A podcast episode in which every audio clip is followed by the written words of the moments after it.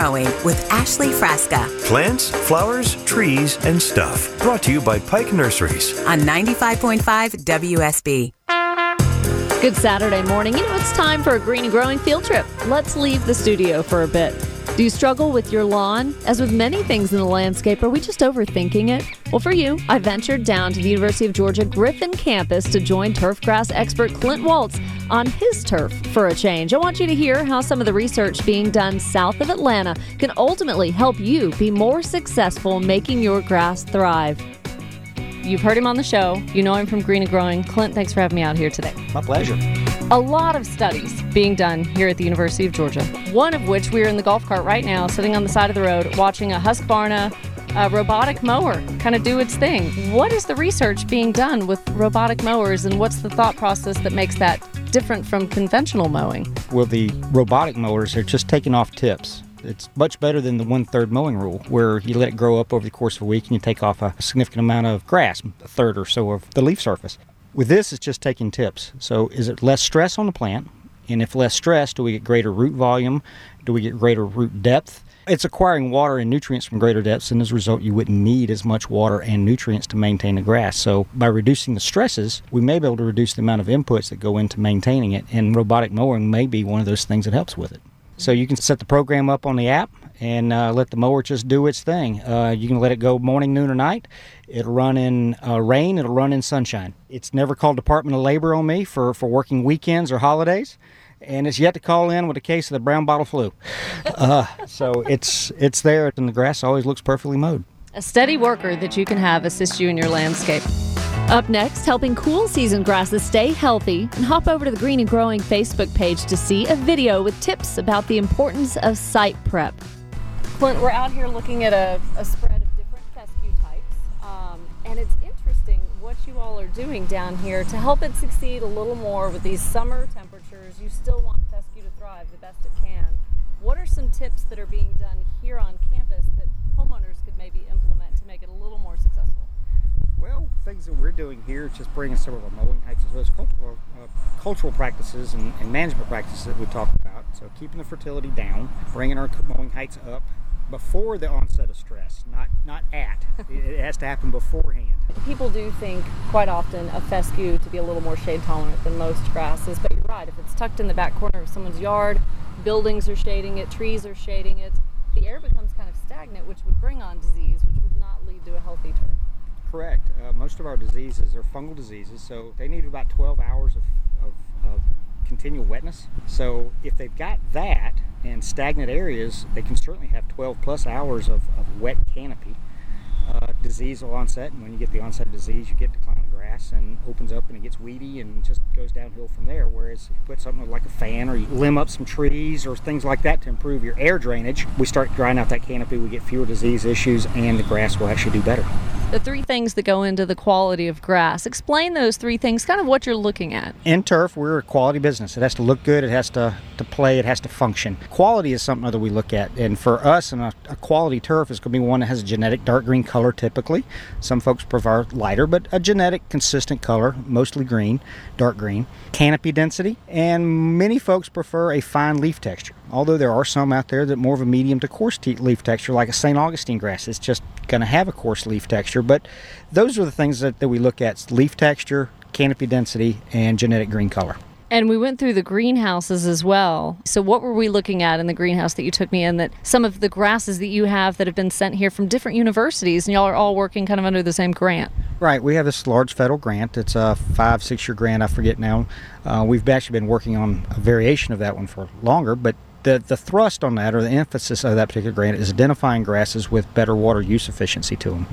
So each one of the scientists at, at various locations have certain responsibilities and one of the things that i'm doing with it is is looking at that harvestability so although a grass may have a improved water use efficiency to it if it's something the sod producer can't grow and can't produce and make money at then it's probably something that's not going to ever be commercially available or viable. So part of my work is we'll put it in a field, we'll let it grow in for 14 to 16 months, and then we'll actually harvest it. And we have a machine that pulls it apart, and we can measure tensile strength on it and, and harvestability and regrowth and, and that type of thing. So, what are some of the qualities you're looking at? Growth rate, establishment rate would certainly be one of those things. As it is harvested, will it hold together? And then from a production standpoint, you want something that's going to recover and regrow back in as rapidly as possible, too. So, if that harvesting cycle can go from 12 months to 10 or 11 months. There's some advantages to that economically as well as environmentally. As an agronomist, I'm helping our breeders with, with certain aspects of um, cultural and cultivation practices and how the grass will do in the way of harvestability, for example. Our pest management folks, our weed scientists, our pathologists, our, our entomologists, what kind of pest issues or possibly with some of the new ones uh, they're gone. We have a physiologist here that works more down at the cellular plant level. Uh, trying to understand why we do have improved drought hardiness or increased rooting or resistance to particular disease or, or what have you. We operate as a team and we all kind of bring our expertises together. I've seen a lot of grass types with you today. And I'll be honest, before I started the show working with Walter for a number of years, I couldn't necessarily look at my neighbor's lawn and identify that's a Bermuda lawn. They have a fescue, I knew. Can you tell us maybe the most common, let's say the top four lawns here in, in North Georgia? The easiest one to look to, for that is, is zoysia grass. As a species has more silica and lignin, as a result it tends to be more rigid. So a quick simple thing on that one is push your hands on it and if it feels a little needly and spiny, likely zoysia grass. That's not 100% foolproof. There are some softer zoysia grasses. Bermuda grass certainly isn't as rigid as zoysia grass typically, so it's going to be a little softer, and, and you can see it in some text defined as a soft feel. Trying to discern between, say, centipede grass and St. Augustine grass. Uh, now, I saw some St. Augustine today, and it did. It looked different to me, and it's not really familiar to me. We've got more St. Augustine in the Atlanta market than, than most folks give it credit for. It can have its hard years whenever it freezes really hard in the winter. But the other time you see St. Augustine grass in the Atlanta market really pop out is during drought years. And it's interesting in that you'll see a brown yard, a brown yard, or down, and then a green yard. What's that green yard? And it's St. Augustine grass. You look at all the texts, and many of the texts will say that it doesn't do well in drought conditions. Well, that's in Florida where it's a giant sandbox. But you take put St. Augustine grass on some of our clay soils in the state of Georgia, and it's actually appears to be fairly efficient at pulling moisture out and retaining green color and, and quality under limited water conditions of a drought.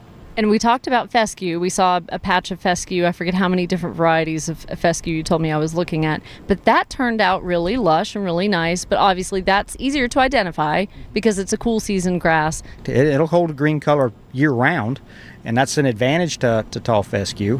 I do consider Griffin the southern boundary for tall fescue. It's just environmentally difficult to do. And it does better in the shade environments too in the Atlanta area and north. It's it's one that gives us a, a, true option in their shady environments, which most of our landscapes are. They've, they've got a combination of trees and ornamentals and building or house shade and that kind of thing. So tall fescue offers us some nice advantages. Site prep is very important for tall. It's important for all of our grasses, but for tall fescue, site preparation is is critical. Let's talk a little bit about that because I did share a short video of you going over that um, on the Green and Growing WSB Facebook page, but you made it sound so easy, and I think a lot of homeowners if you cut corners in the beginning, you're going to end up paying for it in the long run. So, site prep, number one, most important, what's involved? Big thing there is tilling. Take your soil sample, get that into your local county office, come back, and if we need to adjust the pH, adjust the phosphorus, potassium, the fertility within the soil, that's the time to do it. It's much easier to get that incorporated in and truly have it affect the soil chemistry is, is during that site prep period. Next thing is, is till it deep. Two inches is better than one, four is better than three. Get it worked up well. It's making a seed bed for that seed and giving the grass an advantage or competitive advantage. It is time consuming, but it will pay off in the long run when you do the proper site preparation. If you take nothing else away from this, site prep. Now, bragging rights for Bermuda grasses. Hear how versatile the varieties can be. Tifway came out in 1960, so that's kind of the industry standard. Beautiful color, fine leaf texture, high canopy density, can mow it low, few pest problems, and many of our Bermuda grasses have tried to supplant it from the marketplace ever since. And as a result, University of Georgia still tried to lead the way on new Bermuda grass cultivars. So through the years, we've had things like TifSport come along that's been um, developed for, for sports field uses. And we had TifGrand come along, and it had a little bit of improved shade persistence and a genetic dark green color that was Excellent. But then our most recent one is TifTuf. And I saw that in action today. Yeah, TifTuf. It continues to surprise me the way it will persist under limited light or some shade. Um, it holds density and, and, commercial acceptability very well. But its real claim to fame is its uh, drought persistence. Here we are six weeks in on a not having been irrigated, and it looks fantastic. It's maintaining green color, canopy density, shoot density, and as far as it goes, you'd look at it and why not think you need to irrigate it whatsoever. And this takes some establishment because some of the, the grasses we were looking at on the field had maybe been put in 2017, 2018, so they're established. Yes, that is very good key, and that's that's important actually. You can't put these down from sod and He said it was drought tolerant. Yeah, yeah, you put them down from sod and not water them. No, they, they, they do need to get established first. You'd be surprised how many folks. Well, you said um, that is an excellent point, and, and a, it, that these grasses do have to get in. They do need to get established. A growing season or two will, will optimize those genetic characteristics that have been built into these grasses and why they were released for the purpose that they were released, which was reduced water use. If it has TIF before it, TIF, the Tifton campus, University of Georgia, that's involved. Absolutely, turf team and University of Georgia turf breeding program, and, and yes, Tifton campus as well is, are very much known internationally because of our grasses. Coming up in just a few minutes, some final thoughts from Clint Waltz on what it is about this Georgia climate that puts us on the map. You're listening to Green and Growing. The update on your weather brought to you by Finley Roofing. Now back with Clint Waltz. Clint, what do you think makes Georgia prime or somewhat successful in being able to breed different turfs? Hmm? Well, we've got a variety of climates here. So anywhere from Tifton all the way up to Blairsville. So we've got a nice little variety that we can kind of breed around, and, and we have research uh, stations across the state. So our breeders can, can put some of their grasses at, at various places and screen them across the heat of Tifton or the coolness and of, of the North Georgia mountains and look for some of those kind of extremes in the, in the grasses that, that survive in both and have all those qualities and characteristics. The University of Georgia and the state legislature and, and the industry here in the state of Georgia has all been ones that see the value and the economic impact that turf has on the state, and it's huge. It's a multi-billion dollar a year economic engine in the state is what turf grass is. So they've supported University of Georgia in two breeding programs, and as a result, I think we've we've done a real good job on the return on investment and bringing back federal grants as well as putting products out there that really benefit the, the end user and whether it's the homeowner, the commercial landscaper, or the turf grass practitioner, sports field manager, or golf course superintendent. Clint and his team work with different universities. Y'all are all coming together to do really good work, especially with your grant program. You said there's five universities involved. It's a, a joint grant between Texas A&M University, Oklahoma State University, University of Florida, University of Georgia, and NC State University. It's a good group of folks to work with. We've also had some really good finds that come out of some scientific uh, things that have stimulated us all, but then some products that have come out of it as well with some grasses. For example, TifTuf has come out of that from University of Georgia. Tahoma 31 has come out of the Oklahoma State breeding program.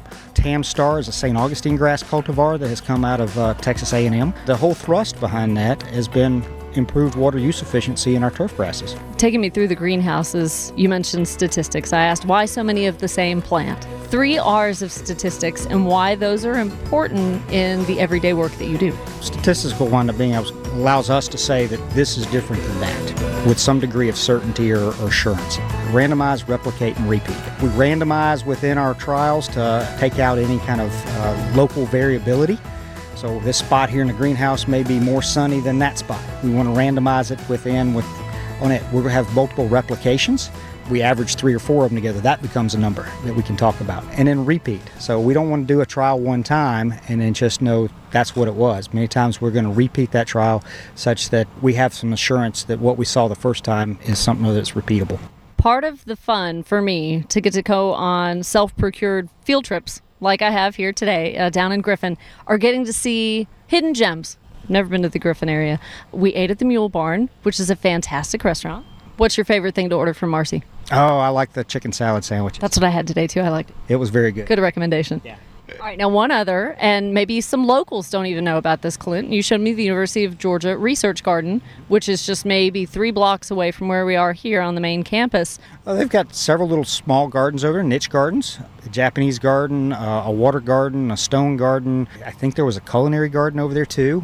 Yeah, and if nothing else, an escape to get away, to take the kids out to a garden, learn a little something, but also, like you said, to your point, to really see what works well, identify some plants that maybe you didn't know what they were, but you like the look. You have a similar area in your landscape that you can make that work. And I got to ask, have I overstayed my welcome or am I welcome back? You can come back anytime. It's great to have you. And of course, you can always get in touch with Clint through me. Uh, visit the Green and Growing WSB Facebook page. Thank you so much. Clint Waltz down here at the University of Georgia. Thank you, Ashley. Thanks for coming.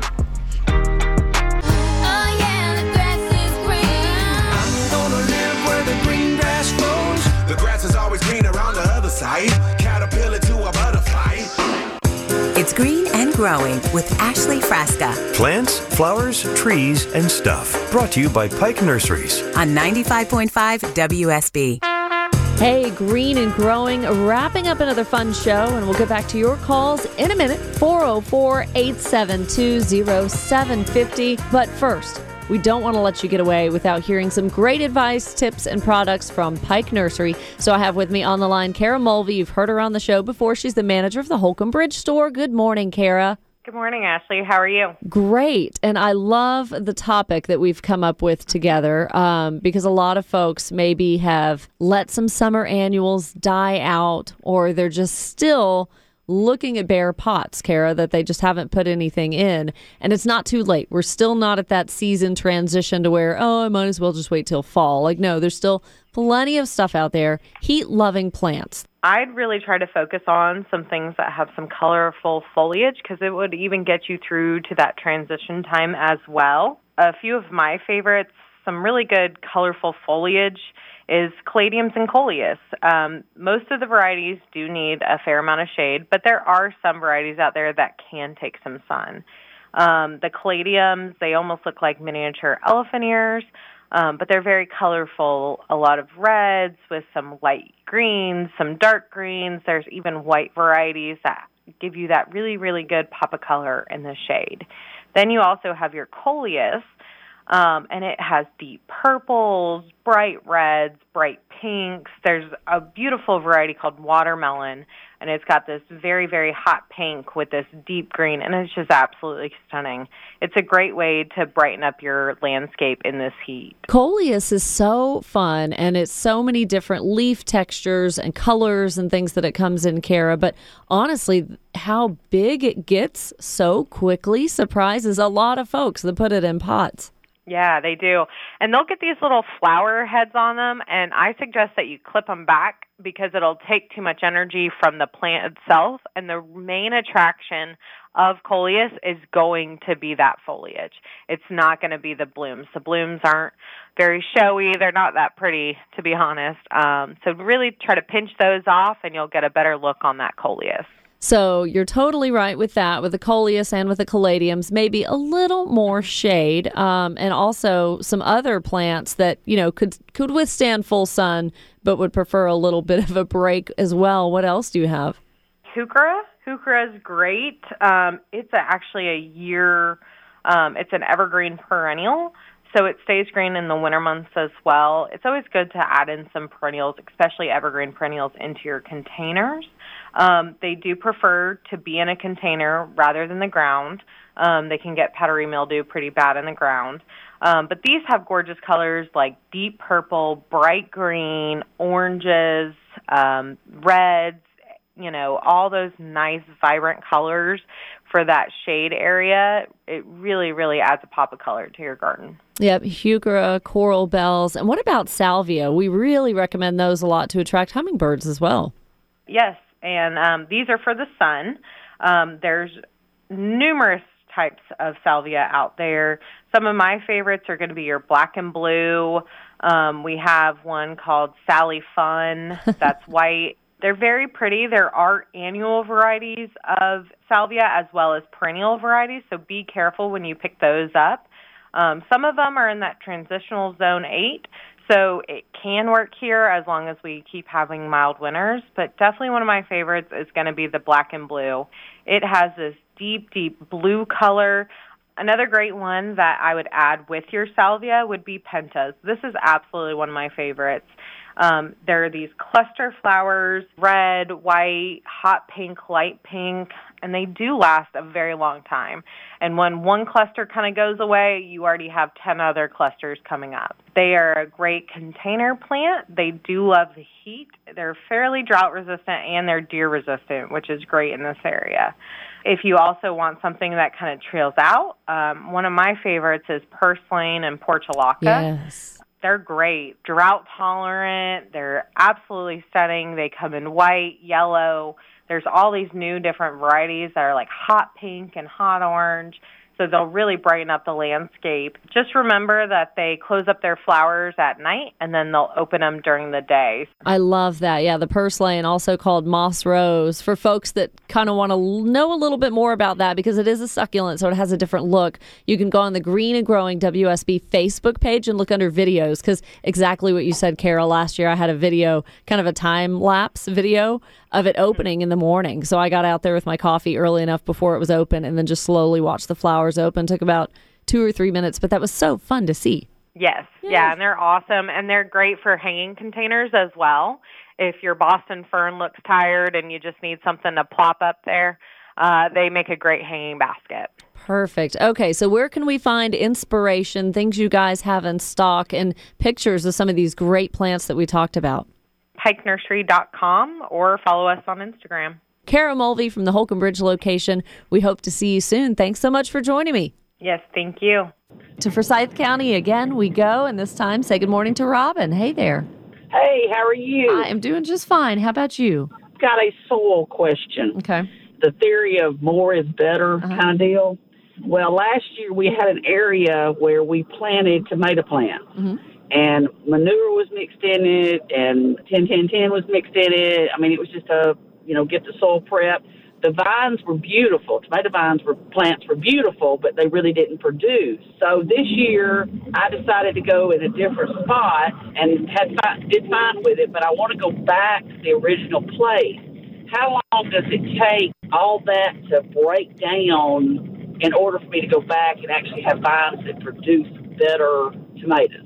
That's a great question. Using manure and using compost and things like that, we do want to give it some time. And even, you know, when you get mulch from maybe a tree company that's that's got a wood chipper or something like that, all of those really do require some time to break down.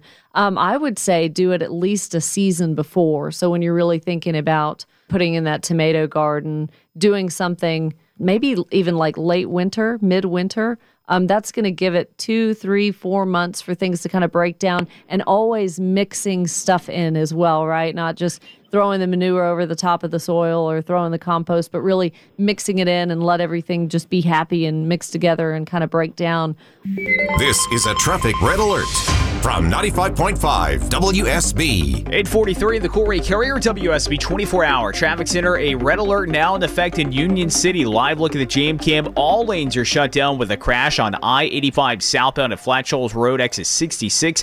Brake lights begin just south of I 285. Use Highway 29, Roosevelt Highway as an alternate. Once again, a red alert in effect. All lanes are shut down. I 85 southbound, Flat Shoals Road, exit 66. Use Highway 29 as an alternate through Union City. I'm Mike Schultz, 95.5 WSB. same soil needs and stuff. But with manure too, Robin, knowing the source because that animal may have been, you know, eating off of a pasture that chemicals have been used or weed herbicides and things like that, and that lives in the manure. So to your point, it's so important to allow it to break down because if there's an herbicide in that, then it's kind Right. of tricky. But at least you had plants, so that that wasn't the problem. Yeah, they grew exactly. Um, and maybe So- just a little more fertilizer would be necessary because if they never put on flowers, then that you know was a little bit of a problem for sure. Right. We bought it a bag of it. Yeah. And you know, I'm just I'm not a real manure fan. Mm-hmm. You know, I just make sure I could go back next year and plant my tomato plants in the, in the spot. By next year, you'll be you'll be good to go. Good. All right. Well, I appreciate your help. I'm a first time caller, but I listen all the time. I'm so so glad. I, I get a I- I lot of just- first time callers, and I think I know it's maybe nerve wracking or a little scary, but see how easy it was. oh, it's fun. I, and you do, y'all. You really do have some great tips. And when Walter was on there, I love to hear him too because he had some great tips. But I'm so proud that y'all have this for our community because you know, like I said, I, I'm not a farmer farmer. I just have a few plants. I just want to have some fresh vegetables every once in a while. Yes, So, and we're all trying to help each other out. You know, we all want to Oh, be absolutely. successful, and the more people uh, that this show can attract to gardening, I mean, that's really my goal. You know, because like you, Oh, I, I- you don't have to be a farmer or even have a green thumb to really take pride in trying a few things here and there. But once you've hit that spot where you've got success with one thing, you are so motivated to keep going and Oh, try yeah. more. And And I'll tell you, I love to be able to walk out and see, oh my gosh, I have a red tomato. Oh my gosh, I've got a pepper. You know, so it, it's exciting to me because I'm a country girl. I've I, I feel like I'm getting back to my ancestors' roots. Well, Robin, I'm so glad you called, and please do call back. And anytime you got a question, I'm going to try my best to answer it. Well, thank you again, and thank y'all for the show. And I just hope you. everybody will just call in and learn something. I mean, you're always learn it. Thank Never too old to learn. And I'll tell you who else has learned a little something. A few of my coworkers who engaged with me in a tomato growing contest. You're going to hear the status update of that next. It's Green and Growing on WSB. One final check of your weather brought to you by Finley Roofing. So back in May, had tomato seeds, started the plants, gave them to these four suckers, no pun intended, for a contest. With me, I have Judd Hickenbotham, who's grimacing. Yes, All right, I'm well- grimacing. I'll, I'll get to that in a Well, minute. Chris Camp, news director for WSB. Yeah, so with these tomato, are they supposed to be big tomatoes or are they supposed to be? We'll cover that too. and then Mark Arum. Tomatoes? Yeah. Green Tomatoes? Woo. And Tad, uh, Tad will join us here shortly. We're following back up on this contest. So I wanted a high yield of tomatoes, Tomatoes. at this point. Mark Arum, we'll start with you. Is your plant even still alive? Let's go back to 12 months ago during the, the height of the pandemic, and I had a huge yield. Frasca gave me a tomato plant and little cherry tomatoes, bushels. Really? Fast forward to this year, and uh, I actually have photographic evidence of the deer that ate our tomato plant this year. You Bef- live near deer? Yeah, I'm right behind uh, Peachtree Creek. Wow. And I saw the deer. I was on my patio. I was like, oh, look at deer. And then I went inside, and then I came back out, and the plant was gone. So I have zero yield this year, Frasca. Dang it. Uh, Chris Camp, you're up next. Now, that was a legit question, though, because Yeah, there are so many different yeah, varieties. yeah. So I wasn't sure if the plant that I gave you was sun sugar tomatoes, which are maybe about the size of a golf ball, maybe a little bigger, or cherry tomatoes. My plant looks like looks like lima beans. no, no, no, I'm just kidding. All right, so hey, Mark Arum, you live near the river, so Yes. uh, which river? Peachtree Creek. All right, because I live near the Chattahoochee, and I and I've got deer too. But look, Wow. wow, what do you think? folks. pictures, babe. That is five cherry Yeah. tomatoes on There a paper actually, towel. There, there were actually six. My wife ate one before I could get that Wow. picture. And And more of those, you can open a and I- salad bar. I don't mean to, to disenfranchise the audience here, but here's the, um, Oh, wow. I got to share that picture on the Green and Growing Facebook page. you know, yeah. Beautiful. So anyway, I'm Chris impressed. Camp is in the lead, enough for a salad bar. My goodness. okay, uh, and then Judd, I can just tell by your body language something went wrong. Well, nothing's gone wrong necessarily. It's a nice green stalk, and it's so tall, it's fallen over. but it's a hell of a stalk. It is, it's, if it were celery, it'd be fantastic. There's been nothing red to pop up anywhere. Did it have any yellow flowers It had at no any yellow point? flowers either. Now, I've been out of town a little bit this summer, and so maybe that could be the case. No fertilization.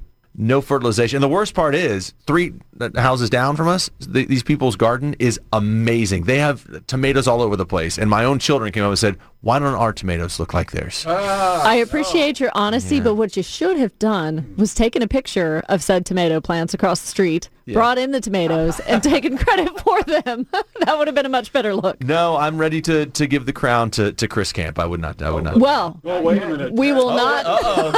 oh boy, look who's Oh here. no, Tad, just in fresh off of maybe tracking or pre-recording something for B98 on a Saturday morning. How are your tomatoes? Do they even exist? Did I just hear Judd drop out of the competition? No, no, there's still a chance. Okay. Arum did. A deer ate all his. A deer ate your question, and I'm not bowing out. All my tomato plants that I have in my garden are flourishing. Okay. Beautiful, multiple rows. It's out of control. But I don't know which of them is yours. See, that's So- the thing. I don't even know what I gave you. I we do have one tomato plant which is producing the tiniest little tomatoes. They almost look like they're blueberries. Oh, Really? And they're tiny little things, but they're full on red. They could be those. We also have other tomatoes that are doing great. I've never seen tomatoes this small. I, I can confirm from Tad's wife that they are really small. Um, here we go again. So no, Chris is concerned. Do you live near a body of water? Why? I don't know. Um, Mark Mark lives near Peachtree Creek. The deer ate his. Chris lives near Chattahoochee River. Right. It's doing great. Mine is growing in a community garden, Okay. which is near the Briarwood Park pool. So It is a, right, right, right. That could be the cause for the stunted growth.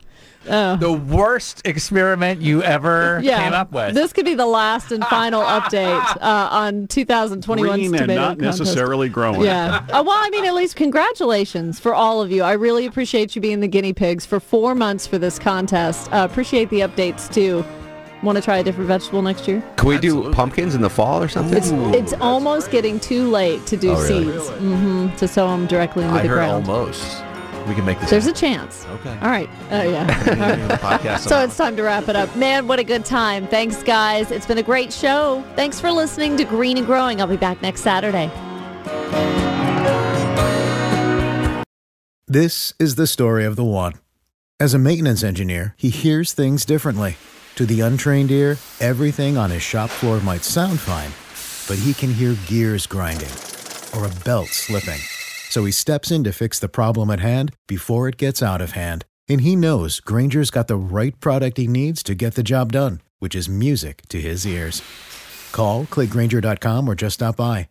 Grainger, for the ones who get it done.